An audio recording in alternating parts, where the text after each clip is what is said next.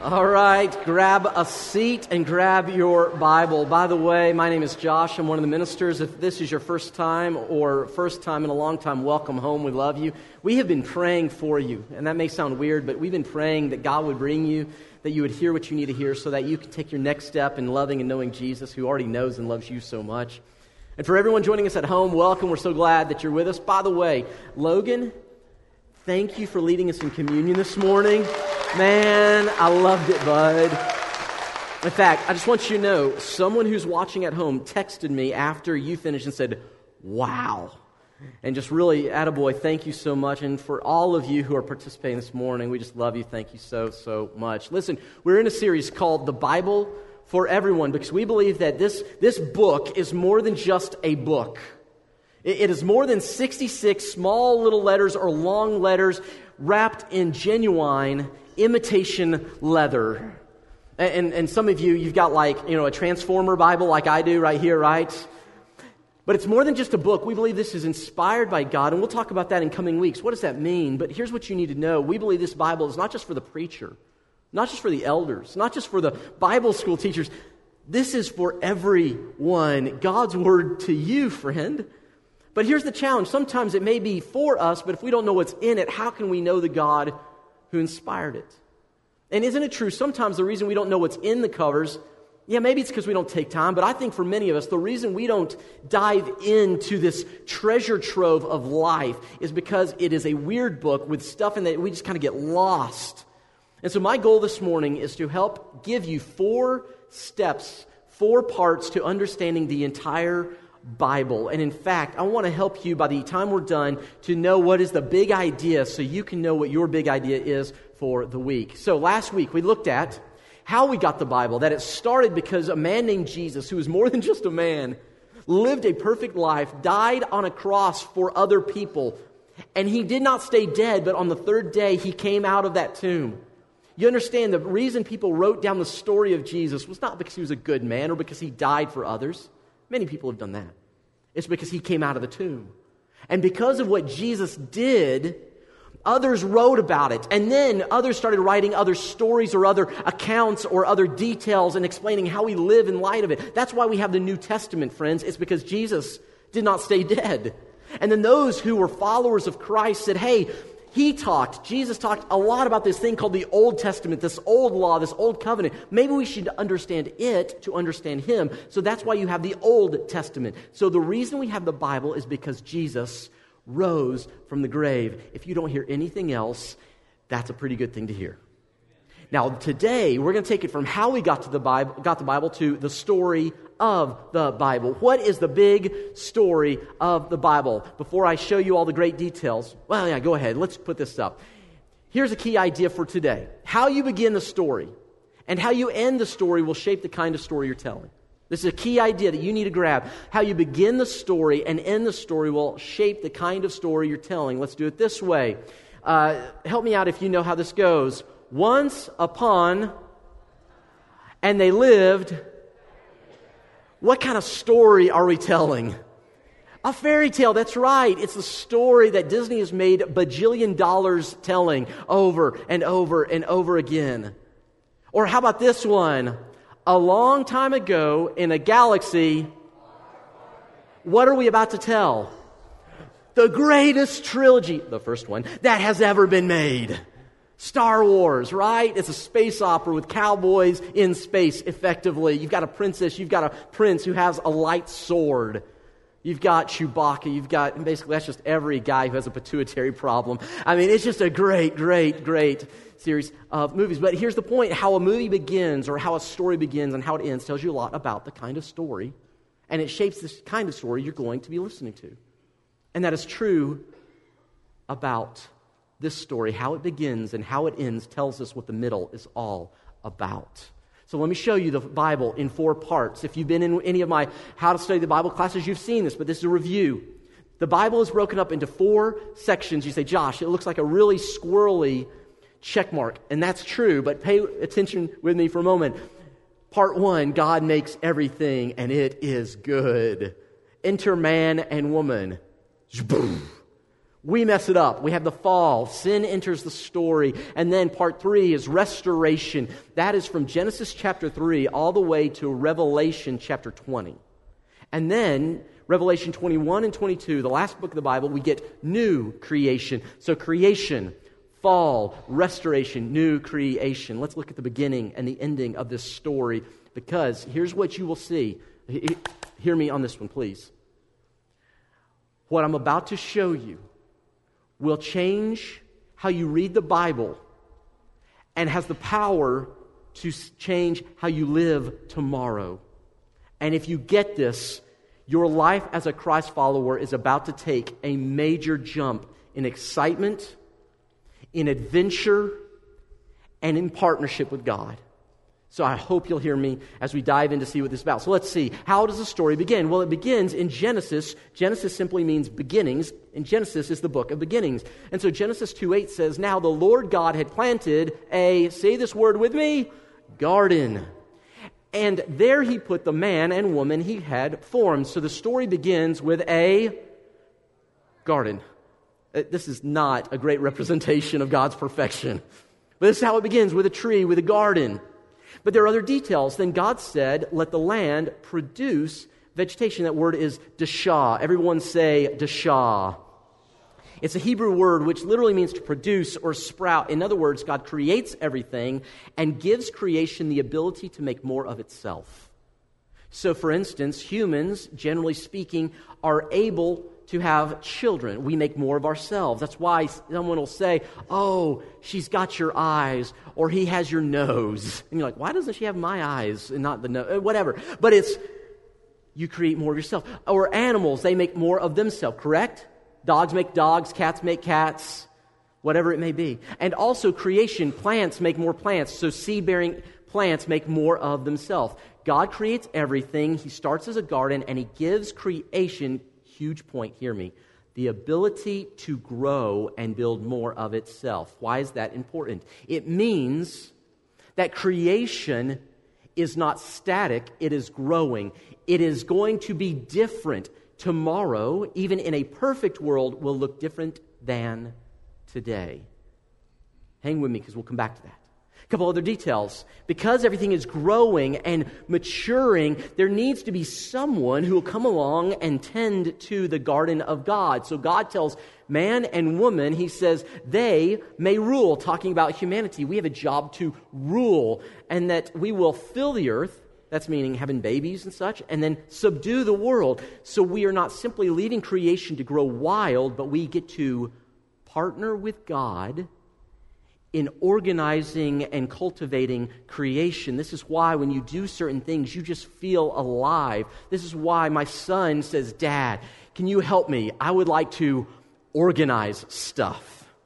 I go, Really? He goes, Yes. And in that moment, he is doing what God created him to do. When you build, when you create, this is part of what Christ, what God gives us to do. And then God blesses everything repeatedly in this poem. Genesis 1 is just a poem of how God made stuff. And the repeated refrain is God blessed everything.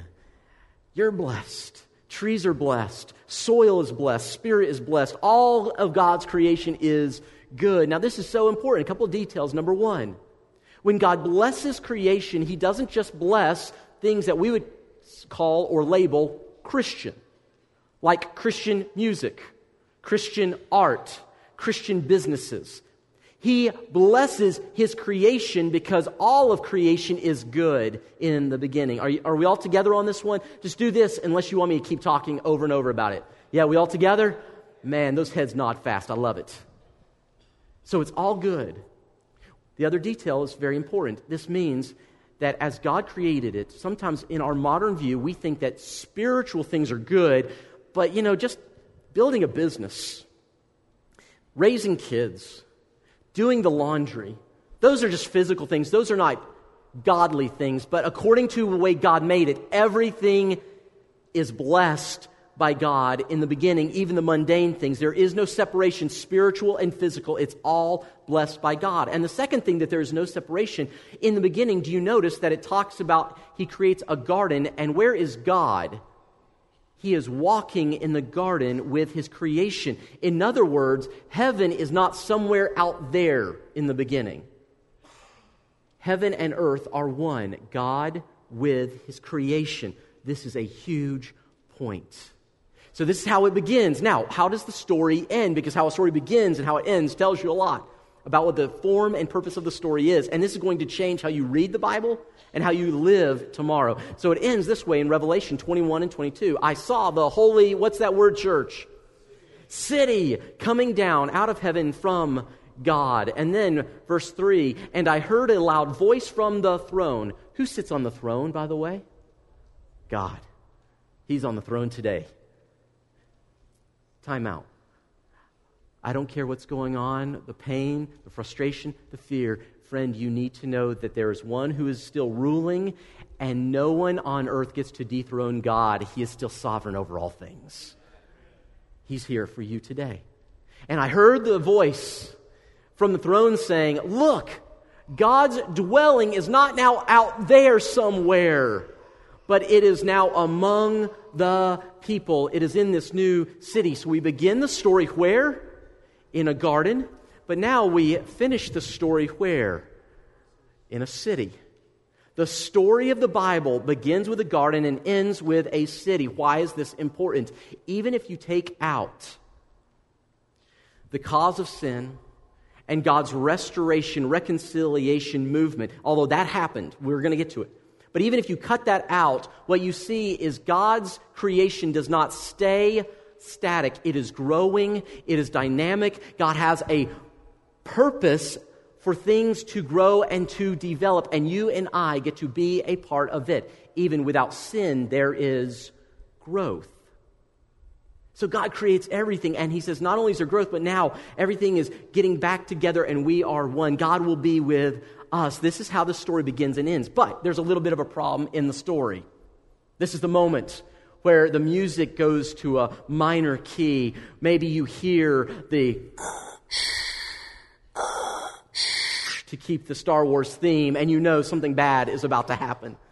Because the story begins in the garden, but then there is this second part, which is the fall, sin. We disrupt the beautiful, growth oriented creation story. God's going somewhere, but we take it on a detour. Now, sin, let's talk about what that word means. In Genesis chapter 3, sin can be described as a disruption, as rebellion, or as missing. Disruption simply means this. In Genesis 1 and 2, God has made everything to be orderly, to be organized, to be whole, healthy, and to fit together. The word there is the word shalom. Just sounds good saying that. just shalom. Come on, say it with me. Just say shalom. It's just, oh, this word shalom, it's whole, healthy, everything works together, and this is how God designed it. In fact, He creates it with a hierarchy, with God above creation, on top of it all. Then there's humanity, you and me, and then there's animals, and then there is nature like plants and trees. There's an order of things, but what happens is with sin, we come in and we disrupt the perfection of God, saying, I don't like the way you've ordered things. I want to be the boss. In fact, that's what the word rebellion leads us to. Rebellion is saying, You're on top. Nah, I'd like to be on top. That is what sin can be understood as. I want to be the boss of you, not you, the boss of me. By the way, that's why when we pick and choose which parts to listen to, we are continuing to participate in Genesis 3 behavior. Genesis 1 says, Oh, no, it's all God's. It's all good. I'll listen to the way He does it because that is good. And finally, this word missing there's this archery term. It's missing the point, missing the shot. That's the word picture for sin. And so sin is messing up God's peaceful creation. It's flipping it upside down. It is missing perfection. And so we step out on our own. And so we create this problem. Now, that leads to this other little moment.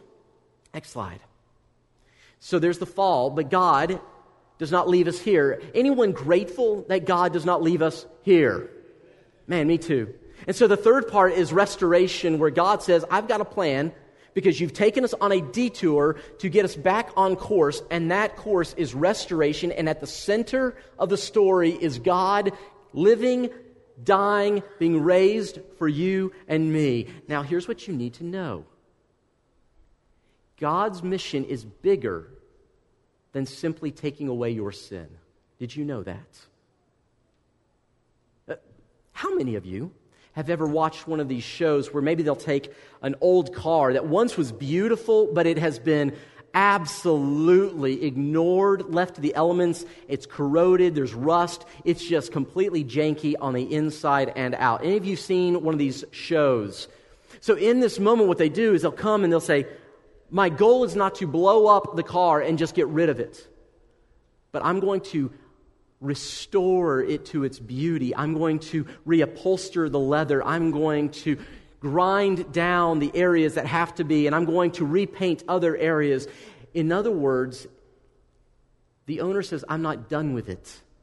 I'm not throwing it away. I'm going to restore it. Jesus did more than simply die for your sins. Friend, he came to give us back what was lost because remember, the story is going somewhere. In fact, next slide. Genesis 3 is simply a detour in the story, but it is not the destination of the story. The story doesn't begin here and it doesn't end here. The story begins with a good God who gives good things and ends with a good God saying, Guess what? I love creation and I'm going to bring it back. I'm going to restore it, but even more beautiful, more full than what we began with. Are you catching the point so far, friends? This is what it means. And go to this next one. Jesus came to do more than just save us from sin. He came, next slide, he came to renew all things, restore all things, reconcile all things. The word renew all things is Matthew 19. Restore all things is Acts 3. Reconcile all things is Colossians 1. In other words, he came, yes, to save you from your sins. Is that good news? Absolutely. But he doesn't simply come and say, Well, good luck, you're now forgiven, but you're still wrecked because of this world and what you've done. Yeah, I was thinking about it earlier this week. Imagine we were in a house together and it began to burn down, and some of our big burly members who are a part of the fire department come and they rescue us from the burning house. We're like, oh, you saved us. We're not going to burn now. That's awesome. But then we look back, and while we're saved, we are forgiven. We have stepped out of the problem. We look back, and that place that was once ours is now in ash on the ground. We have not been restored. We're simply out of the problem. Do you see the difference? Jesus did not simply come to get you out of a place or a problem, He came to then fix and restore what was lost and what has been broken. This is such a big point that I think a lot of Christians miss because how we read the story of the Bible, how we read what God came to do will change everything we do. In fact, all things, by the way, He's not just interested in some things, He's interested in restoring, renewing, reconciling all things. By the way, I looked up that word, that phrase, all things, in the Greek. And do you know what that word in its original Greek means? It means all things. That's it. All things, not just some things, not just you. God doesn't just want to restore you, friend. God wants to restore all that He loves trees, plants, animals, relationships. He wants to restore all things. Paul the Apostle explains this brilliantly in Romans chapter 8 when he says these words. Put this on screen. He says, We know that the whole creation has been groaning. And he uses this picture of childbirth that all of creation is going, Oh, come, oh, come on, anytime now. All of creation. But he says, the good news is that creation itself will be liberated, set free. Not just you and me, but all of what God loves will be set free from its bondage to decay and brought into the freedom and glory of the children of God. In other words, God says, I'm not simply getting you out of the problem, I'm going to make everything better than you could even imagine. All the things that you just love and enjoy about this world. By the way, any grandparents here this morning? Can I see some hands? How many of you, as grandparents, kind of like those grandbabies. Can I see some hands? No, no, I don't need pictures. Put those back down. Just hands, okay? You love your grandbabies. That is something God has given us in this place and in this time. Is that a good gift of God, grandparents? Absolutely. Parents, you love your kids most days. Amen? They're a good gift from God as well. But it's not just the people around us that are the gifts of God that He wants to restore. Isn't it true? Isn't it true that there's so many other things that we enjoy beyond just relationships? How many of you, sometime over the past week, saw just like a beautiful sunset? Or maybe you're an early bird and you got up and you saw the sunrise. You're just like, wow. To see the cosmos and what God created just takes my breath away. Or how many of you have listened to a piece of music recently that just kind of caught your breath? Last night, about 10:30, I'm sitting out in our living room on our couch, and I have uh, some headphones on. I'm just listening to some music in the dark. My wife walks out, and she's like, "Whoa, what are you doing?" I said, "I'm just listening to music." And it wasn't something that had the name Christian artist on it. It wasn't. It was just music. It was, if you want to know, it was a couple cello players, and there was some great bass under it, and just this beautiful music. Just oh, it's fantastic. See, God is not interested simply in restoring you personally or somehow taking your soul out of here. His goal is to restore all the beauty, all the good that He created in the beginning. And this will absolutely change how you read the Bible and embrace God's mission and your purpose tomorrow when you get up out of bed. In fact, next slide. How you read the Bible has huge implications for how you live today. Next slide. Let me show you. Many of us, when we read the Bible, we begin with Genesis 3. We say, well, the problem is Genesis 3. And we begin with reading the Bible with that, with the problem. We don't go back to the beginning, yet God gave us Genesis 1 because He says, this is where you begin. You read everything else through the lens of this is how He made it, and this is how He will recreate it. But when we start the story in Genesis 3, when we read and we focus primarily on Genesis 3, here's what happens. If you read Genesis 3 and everything based on that, then you always will focus on what you are not. You are not perfect. I'm not perfect. You're a sinner. I'm a sinner.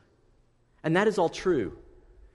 But God doesn't start with what you are not. He begins with Genesis 1, what He intended you and me to be, and even the person farthest from God today. And friend, I don't know where you are, but I want you to know no matter how far you may be from God, He still says in the beginning that you are made in the image of God. Yes, we have warped things, but you were made to look like and live like and create like your good God.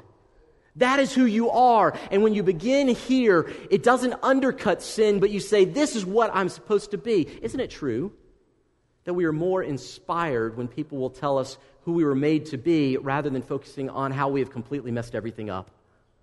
Right? So, like when you cold call people with faith, have you ever seen this? I, I, I'm not, I'm not making too much fun of this, but I remember years ago we would go and do door to door door knocking. Did, did anyone else do door knocking? Is that just me? Okay, door knocking, here's what you do. You basically go from door to door to door, knock on it. Usually you'll have a tract, because those are really helpful. And you will then ask the person on the other side of the door a series of questions, and the goal is for them to become a Christ follower, to say, Yes, I want what you've got. But here's how the story always begins. I remember I was taught this way.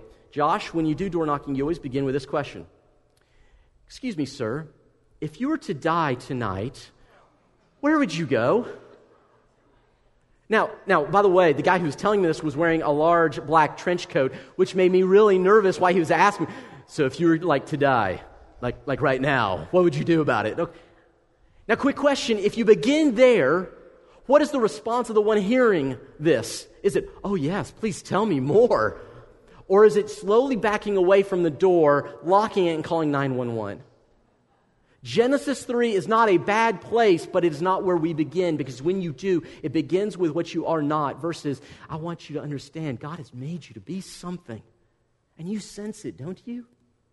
The creativity, the things you're so good at, that is a reflection of this God. But also, don't you sense that maybe you just you feel like you keep hitting like a, a ceiling? You keep trying to become something and nothing ever seems to get to where you want it to be. Let me tell you why that is now. One invites the conversation, the other one shuts it down. The second part, go back one more. Also, if you do this, it removes, it's all about removing something. We want to get rid of sin. But when it's Genesis 1, it's all about how do we partner with God in restoring something. It's not enough to get rid of what's wrong. We're here to build something that is right. We are to avoid sin in Genesis 3, yes, but this one takes it deeper. It's not just what you don't do, it's what are you engaging in. I grew up in a wonderful church, but often the way we would understand life with God was it was all about what you are not supposed to do. Did anyone else grow up with sermons about what you were not supposed to do? Any, anyone else in here? And those are fine. We need to know what not to do. But here's the problem because that was all we talked about. Our goal was to not do anything all week. And we come back on Sunday and celebrate, yes, I didn't do anything. Thank you very much. But when it's Genesis 1, it's not about what you avoid. You come back and you celebrate. Let me tell you how God was at work this week. Let me tell you about the conversation I had. Let me tell you about the person I got to bless. Let me tell you about this world shattering experience that I had. It changes the way you approach your week. And Sunday is not so much about what we avoid, but celebrating what God has been doing. This is Genesis 1 thinking. And then finally, the goal of Genesis 3 is all about let's get off this rock. Because the earth is corrupt and broken, but Genesis 1 is God has made it good. We've messed some things up, so how do we partner with God in cultivating what God has given us? Now, some of you will be saying, Josh, what about that whole destroying the earth business and fire at the end of the Bible? What is all that about? And by the way, if, if my schedule of teaching works the way I hope it will, we're going to have two series later this year. One is on what happens when you die, and we're going to talk about that. What does the Bible teach? Heaven, hell? What are our options and how does it all work? And the second one we're going to go through is the book of Revelation that deals with some of that imagery. And what is that all about? But here's what I want to say to you, just, just so I can kind of lay this to rest. Is when it comes to the question of leaving earth or cultivating earth, it is all about getting away or God changing something here. And so, how do we do that if God's going to destroy it? Here's the way to think about it. You guys remember the story of Noah and the ark? Any of you remember? By the way, do you remember like all of the, the felt that you'd put the little pieces on? And do you notice that all of the humans on there are smiling? Did you notice that? Here's what I always found very funny. They're stuck on the world's worst cruise for a year with just their family and a bunch of smelly animals. I would not personally be smiling if that was me. But here's what's interesting God says, I'm going to destroy the world or the earth with water. Quick question Where are we right now, everybody? We're on the earth. But God did destroy it, as in He cleansed it, He restored it, and He did a jump start, start again. When God says He will destroy the world by fire, it seems that God is saying, Yes, I will cleanse it to restore it. It is not simply burn it up and gone, because again, remember Paul's words all creation is longing, and all creation will experience the liberation into the freedom that God promises. So, why are we talking about all this? Final slide here. We're talking about this because how you read the Bible, where we are in the Bible, it will determine how we live tomorrow. See, here's the reality, friends. If today you and I read the Bible about what to avoid, how will we live tomorrow? It's all about avoiding stuff. Instead, if we say, yes, of course, there are things that I do not want to participate in, there are things that do not honor God's creation and God's goals. But if the main storyline that we focus on is not avoiding, but engaging, how will that change what you do tomorrow, friend? Wouldn't it wakes some of us up? See, here's the thing a Genesis 3 focus leads to bored Christians. Because you think, and I think, all that there is for us is coming once a week to hear some guy yell for 30 minutes. Yippee!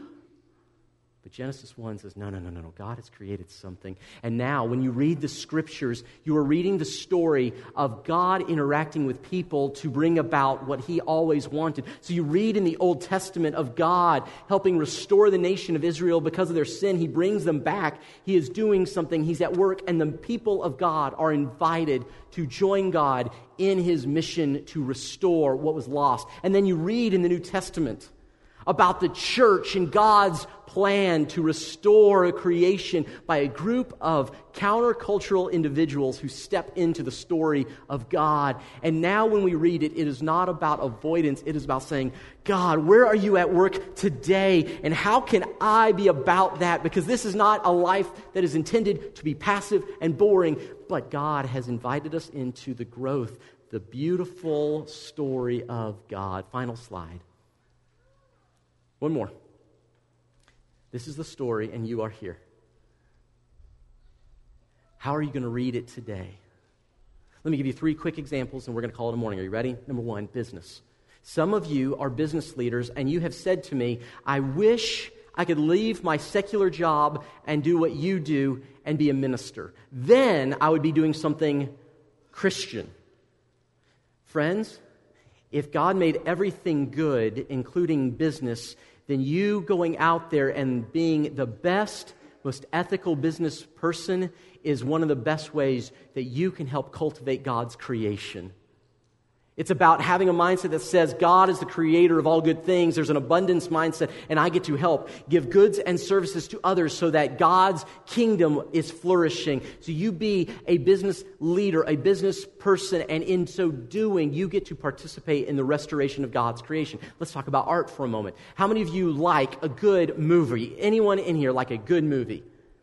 And then we have a bunch of movies that are called Christian movies. I love you, I'm going to say this. Just because Steven Curtis Chapman, Kirk Cameron, or Kevin Sorbo are in the movie does not necessarily make it a good movie. I love them. They're, they love Jesus. That's wonderful. But to honor God is not simply to label something Christian, it is to bring the fullness of our creative talent to everything. This is why you can listen to some music and you just go, oh, that moves me. And the artist doesn't say it's a Christian album, it's just moving because it is not dishonoring God, but they're honoring Him with the words they say and using their ability to create something that I cannot create. This is why certain pieces of artwork just sort of dazzle the mind or special effects capture your imagination. See, living this way says there is honor in the way we bring our whole self into every place, including our art. I think about Paul here, who's one of the best guitarists I know. And when you play, I love listening to it because I see the creativity of God in you. And then let's give you one last one here, and then we're done. Here it is. What about justice? Now, when we hear that word in our politicized culture, justice for some is overspoken, and others we want to ignore it. Or, here's what it simply means. If we read Scripture, Genesis 1 and Revelation, then we will treat every person as the image bearer of God and we will not misuse a person or use a person because they are in the image of God. And so justice is treating all people in the image of God. So, how you read the Bible today will determine how you live your life tomorrow. And this is the story.